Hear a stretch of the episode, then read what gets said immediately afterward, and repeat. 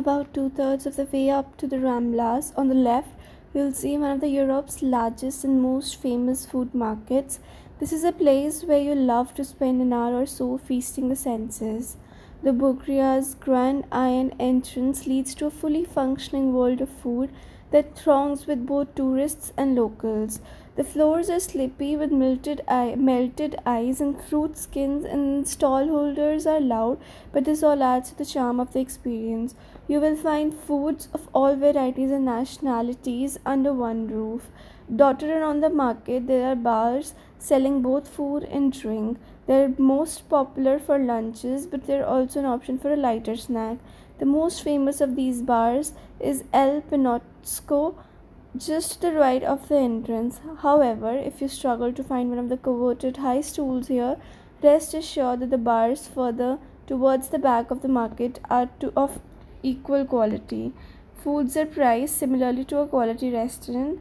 This can seem absurd as a man carrying a pig carcass passes right underneath your nose but it also serves to remind you of the freshness of the producer produce and offer. The fruit stalls throughout the market sell freshly squeezed fruit juices of many different varieties, a healthy and refreshing treat in the middle of the mayhem. The Boqueria food market is a must see during a trip to Barcelona.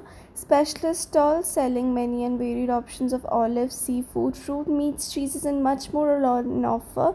Whether you buy some picnic ingredients, feast at one of the tapas bars, or simply take a look, you are guaranteed to have a memorable experience.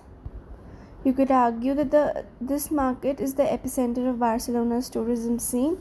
Perched right in the center of most vibrant boulevards in the city, this makes it onto even the busiest visitors itinerary. Like any other famous place in barcelona it can be hard to know the best way to experience it. That's uh, that is why there are few tips you must keep in mind while visiting this place. Number one avoid the rush. The market opens each day at 8 which is the perfect time to start to discover all the colorful institution it has to offer Number two, eat like a local.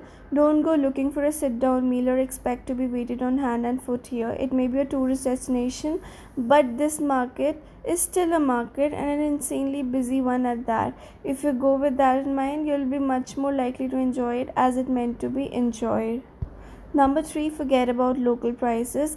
This is not your typical local neighborhood market, so forget those prices. Enjoy the impeccable food stalls and take in all fresh produce as you wander. But if you are looking to truly shop for ingredients, uh, you would be recommended another market which is same as this one but closer to this. Number four, search for the best deals. The stall at the front of the market, whose vendors pay higher rent, usually give higher prices with those at the back so if you something fa- if you see something fancy have a wander down the aisle and try to pick up deeper in that market